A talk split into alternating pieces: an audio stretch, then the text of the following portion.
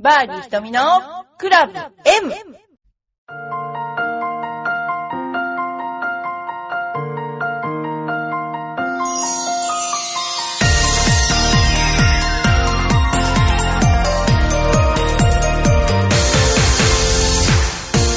こんにちは、バーディー瞳のクラブ M です。皆さんいかがお過ごしでしょうか。えー今週からサントリーレディースオープンゴルフトーナメントが六甲国際ゴルフクラブで行われます。えー、宮里藍さん、藍プロがよねんぶりのホステス大会で、えー、出場するということで、えー、プロアマ戦に出場していました。で、まあ、藍ちゃんがよねんぶりに戻ってきたということで、えー、にせんじゅういちねん以来になる大会出場で、あのー、まあ、よねんまえよりもすごいエネルギーだねっていうようなことを言っていました。あの、米ツアーに出てますので、スケジュール上なかなかご出場ができないんですね、宮里選手が。ね、だから今回は、あのー、母国でのトーナメントを選んで帰ってきたというわけですね。あのー、まあ、いろいろ私の知り合いもプロアマ戦に出てるんですけれども、あの、サントリーさんのね、試合も本当に盛り上がりますので、ぜひぜひ今回、あのー、ね、ご覧になっていただければと思います。で、まあ、コースに関して言えば、えー、まあ、バックナインをこう初めて回ったということなんですけど、グリーンの難しさを感じたというふうに、えー、コメントをしています。えー、それはまあ、つまり調子がいい、状態がいいっていうことだということも言っていて、スピードだけ合わせられれば大丈夫だと思うということを言っています。調子はまずまずだそうです。ね、そんなようなことで、えー、今年、今回は皆さんご期待くださいということですね。はい。あのー、そうですね、その他に言うと、今ちょっと関東アマの決勝戦が行われてるんですけど、ふつかめ終わったところで、えー、わた応援している選手が今かとても頑張っています、えー、高校生と大学生なんですけども、あの皆さんもね、多分スクールの人は知ってると思いますけれども、えー、小さい頃から頑張ってる選手なので、えー、よっかかん終わっていい成績だといいなと思っています。競技が長くなれば長くなるほど、体力もそれから精神力もすごく要求されるし、トータルのスコアとなると確率の勝負っていうね、あのいちにちだけだったらいいんですけど、よっかめよっかやるとなると、ゴルフはいかにこうミスを減らすかっていう確率のゲームになるので、その辺のところがあのまあ、どういう風にゲーム運びをしていくかっていうかね、そういうのがあの問題になってくると思います。で、どんな選手にもすごくいい、あのワンラウンドやってたらすごくいいペースの時と調子が悪い、要するにコースが天国に見える時と地獄に見える時があって、それを天国に見える時間を長くできる人があのいいプレイヤーだってね、よく言われますね。要するに悪い時でも早く切り上げられる選手ですね。で、あとはあの集中力には限りがあるので、そのボリューム、集中力のボリュームをなるべくあんまり無駄に使わずに、ここぞというところに持っていけるように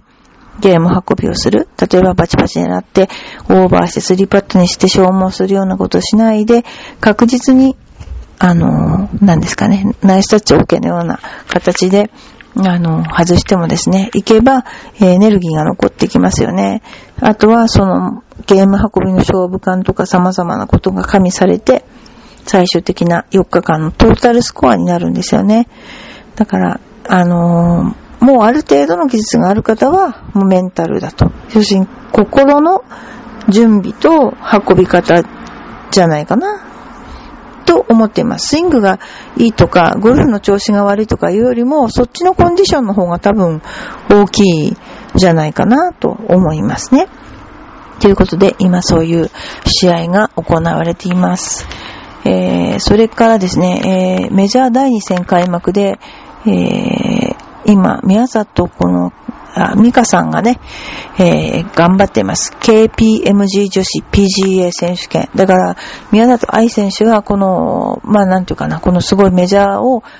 に出ないで日本の試合に出ているということが言えるわけですけども、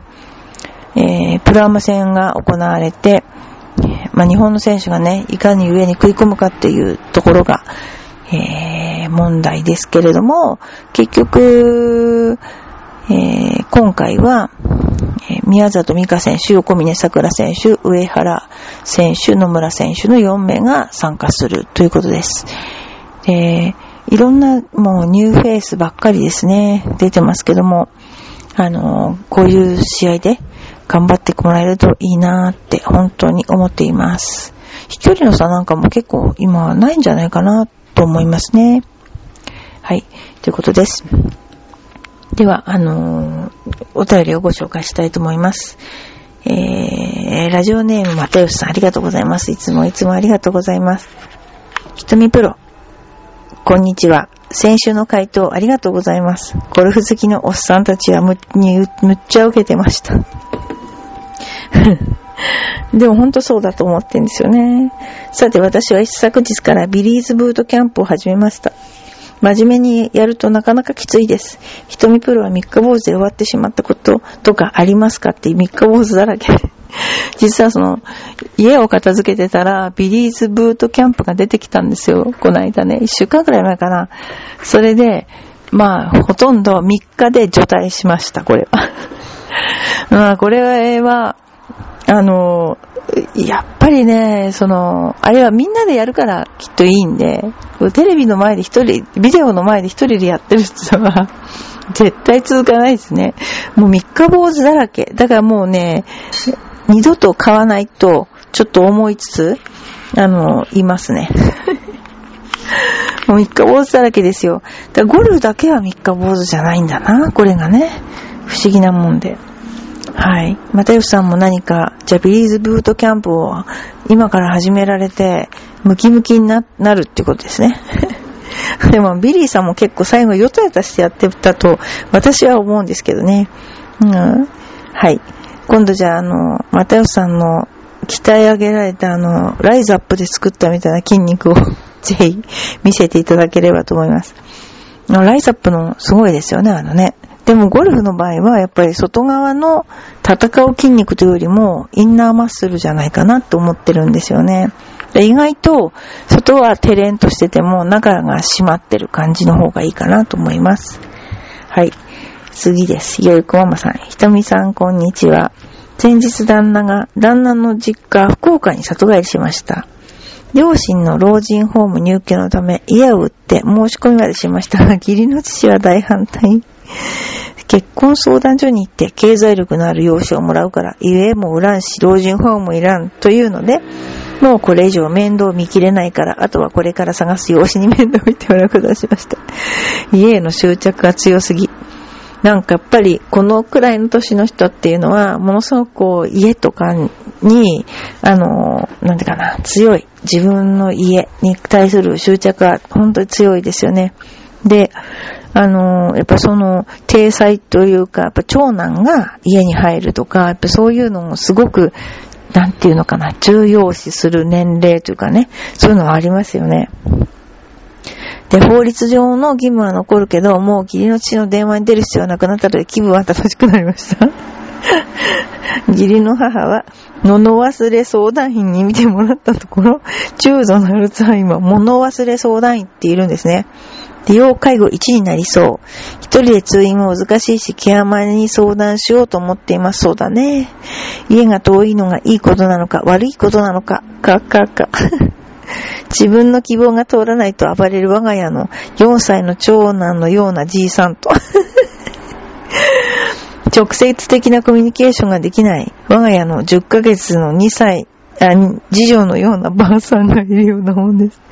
赤ん坊、老人と赤ん坊は似ていますね。だから結局そのちょっとね、物忘れとかアルツハイマーになっちゃうと自分の意図しない発言とかも出たりするし、で、男の人は年を取れば取るほどなんか頑固になっていくというかですね、やっぱり脳が柔軟でなくなっていっちゃうのかな。すごくこう、えっと、長生きな人って楽観的な顔をしてるじゃないですか。なんかいつも大丈夫大丈夫みたいな感じで、結構お酒飲んじゃったりとかしておしゃれなんかしちゃったりして、そういう人多いですよね。だからそのやっぱりこう楽観的な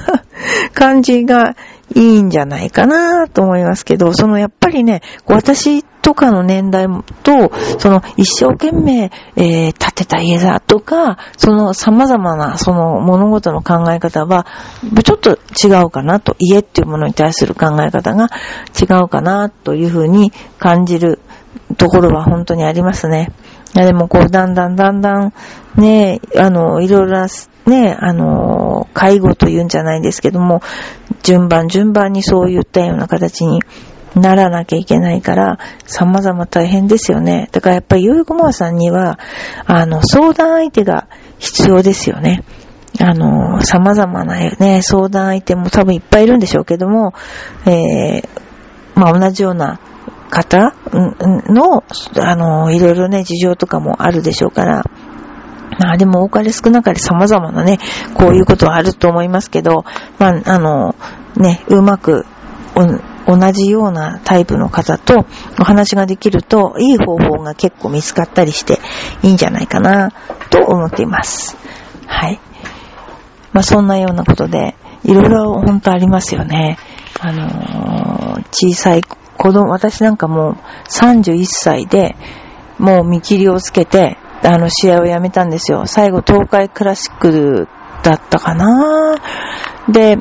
あのもうやめて、それであとはもう何ですかね、子育てにしちゃったわけなんですけど、で、あって思ったらごじゅうごさいになってたんですよね。もう本当なんか途中なんか何も考えてなかったみたいな感じで、もうねえ、もうなんか目を、あ、で、その頃の記憶ってすごく鮮明で、子供が小さい時の記憶もすっごい鮮明で、なんかね、なんだったんだろうなっていうぐらいね、バーって過ぎちゃったね、あの、感じですね。ねえ。で、やっとゴルフなんかも、その、自分でできる年というかですね、まあ、あの、様々な、ね、あの、場面はありますけど、自分で自分のためにゴルフができる年齢にもなってきたので、えー、グランドシニアを目指してですね、頑張ろうかなと今思ってます。で、あとやっぱり私が面白いなと思うのは、あの、私がやってた頃って、あの、パーシモンだったんですよね。パーシモンって柿の木のウッドってやつですね、まさにね。で、あれは本当に難しいんですよね。あのー、もう今のクラブに比べたら運転の差で難しいんですよ。だからパーシモンの会っていうのをやらないかなと、やろうかなと。例えばドライバーだけでいいので、私はあの本間のクラブを使ってたんですけど、ヒロ本間って本間ってすごくパーシモンにこだわって最後までパーシモンやってたんですけども、あのヒロ本間っていうのとエクストラきゅうじゅうっていうのがあったんですね。で、あの本当に難しいと思います。で、今ってそのボールを曲げるとか曲がる、曲げなきゃいけないとかいう次元でなくゴルフが上手くなっていけちゃう。要するに考えをあまり持たなくても上手くなっていけちゃうっていうのが、あの、なんかいいような悪いようなと思っています。はい。まあ、でもあの、いっぺんみんなで、その、まあ、パーシモン持ってらっしゃる方は、パーシモンの会っていうのをや、やりたいと、実際今、思ってるわけですね。そんなようなことで。だから昔、重りなんてどうやって入ってたかというと、あの、ウッドのですね、中にギリギリギリってね、なんかね、穴を開けて、鉛を流し込んでたみたい、なんだろうな、金属を流し込んでたような場所があって、で、その穴の開け方一つで、もう全然違うわけですよ、バランスとかも。で、でもね、自然相手にゴルフをするんだったら、私はやっぱりね、手作りのパーシモンっていうのが一番正しいんじゃないかなと。で、あの、昔糸巻きボールっていうのがあったんですよ。で、ボールもね、ラージとスモールとあって、もともとはスモールボールって今のボールよりうんとちっちゃかったんですよ。で、それがラージに変わって、で、糸巻きボールっていうのは、もうほんとバンカーとかで、ね、打つとカットが入っちゃうんですね。ダラスとかあの、カットがよく入るタイプだったので、カットが入ると、パッドがちゃんと転がらないもんですから、先輩プロに、すいません、これ、あの、変えていいでしょうかって言って、ボールを変えまくっても、しまいにはもう見せたらもういい、変えていってもう見せなくていいみたいなこと言われたことがあったぐらい、切れちゃったわけですね。で、今その糸巻きボールでパーシモンでやったらどんなゴルフなのかなってすごく思いますね。それをやったらどうなんだ、ただ糸巻きって今あんのかなっていうふうにちょっと思ってます。皆さんの中でパーシモンで打たれた方ありますか？私はね、何しろ最初からゴルフを始めた時はね、シャフトはね、アルミシャフトだったんですよ。アルミっていうね、アルミシャフトって聞いたことないと思うんですけど、そんなんだったんですよ。もうね、びっくりでしょ。で、今ね、それを打つとね、意外と重いの。小学校ごねんから使ってたんだけど、意外と重いですよ。だから体に良くないと思う。アルミだけど重いの。で、今カーボン、その後カーボンが出たんだけど、基本だから、まあ、スチールのようなよ軽い軽量スチールみたいなもので始めたわけですね、ゴルフをね。だから今のクラブが軽い、打ちやすい、軽いというふうにすごく感じられます。はい、ということで、えー、皆さんでぜひパーシモンでゴルフしましょう。それからあとですね、あのー、まあ、子供たちに今ゴルフを様々教えてるんですけれども、あの、この頃年齢層高いですね。大学生結構教えてます。で、やっぱりゴルフって、スキーだとみんな習う気がするんだけど、ゴルフって習うって感覚がないのかな。でも、教えれば本当に上手くなるので、あのー、ぜひ最初から初心者でやる方は、習った方がいいと思います。で、習うのも、そのプロを見て、結局その押し付けみたいなフォーム、その、その人が体験的にいいと思ったのを押し付けるんじゃなくて、その打つ人がいいと思うようなフォームを教えてくれるプロに習われるといいんじゃないかなと思いますね。はい。で、あとはそのもう一つは、こう、ゴルフのクラブフィッティングっていうのがありますよね。で、クラブフィッティングに行って、すごく硬いクラブを、えー、持たされて帰ってくるお客さんが多いっていう、それもちょっと、あの、お話しとこうかなと思ってるんですけど、基本目標がどこ飛んでってもいい、良ければ人間で振り回すことは可能ですよ、クラブをね。で、どんどんどんどんその場の雰囲気に慣れて、結局その、なんていうかな、リラックスした状態でボコボコ打っていくと、ボールもすごく飛びますよね。で、少々クラブが硬くても触れちゃうんですよ。だけど、やっぱり自分の実力よりもちょっとだけ優しいクラブの方がいいスコアは出るので、ですから、あの、大体おすすめっていうかな、店員さんが勧めるのは難しいクラブを勧めるんですよ。ね、だけども、やっぱりちょっと優しいクラブ。で、ヘッドスピードも、その、目標を、だいたいな、あの、部屋の中で決めると思うんですけど、でもシミュレーションとかで打ってると、だいたいその、どんどん打てちゃって、あの、ヘッドスピードも出てきたりするんですけども、でも、だけども自分よりも、これもお客さん打てますよ、これもっとこんなのいけますよって言われても、やっぱりその、すごい硬いクラブとか、重いクラブにするのは、あの、良くないなーっていうふうに思ってます。ということですね。はい。で、皆さんも、あの、もうこういう時期なので、えー、まあ、雨対策とかね、しながらコースを回るような形になると思いますけども、えー、雨の時に意外と侮れないのが、雨用のキャップですよね。これね、あのー、まあ、帽子あるからいいか、どうせ濡れるからっていうのあるけど、雨用のキャップって意外と濡れないんですよ。だから私は重宝しているのと、あと雨具ってね、高いし、それのもなんだなって思うけど、雨具はやっぱり必需品かも。まあ、入れとけばね、あのー、バッグに入れとけばいいので、雨具絶対持ってた方がいいなと思いますね。あとはね、全天候用のグローブっていうのが、も、あの、いいですね。要するに雨の時に滑らないので、普通の革の手袋なんか、ツルツル滑っちゃいますから、やっぱり全天候用の、えー、っと、グローブを用意されていくのがいいと思いますね。はい。あと、そのボールなんかも、あの、まあ、同じメーカーのボールっていうのはなかなかないかもしれませんけども、でもやっぱ自分なりのチェックというか、自分なりにハート書いたり星書いたりしていくのもいいかと思いますね。そんな感じかな。はい。でもあの、この頃今張ってるコースは長南でしょ、それからあの、那須小川ってコース、あの、私が試合、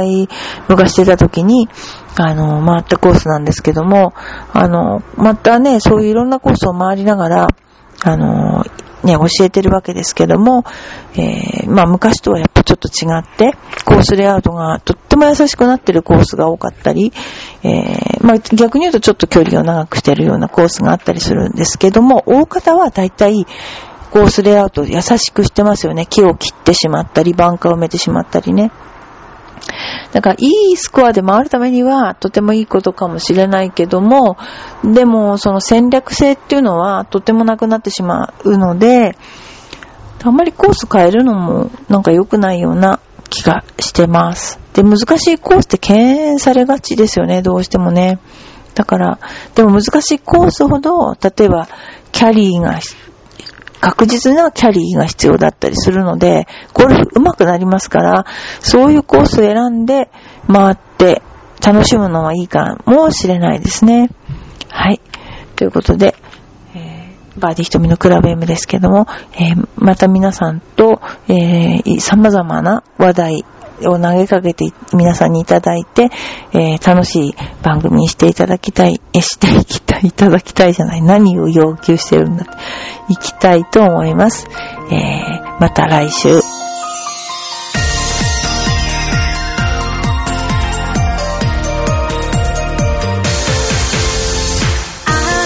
くてほろ苦い私の癒しチョコレート。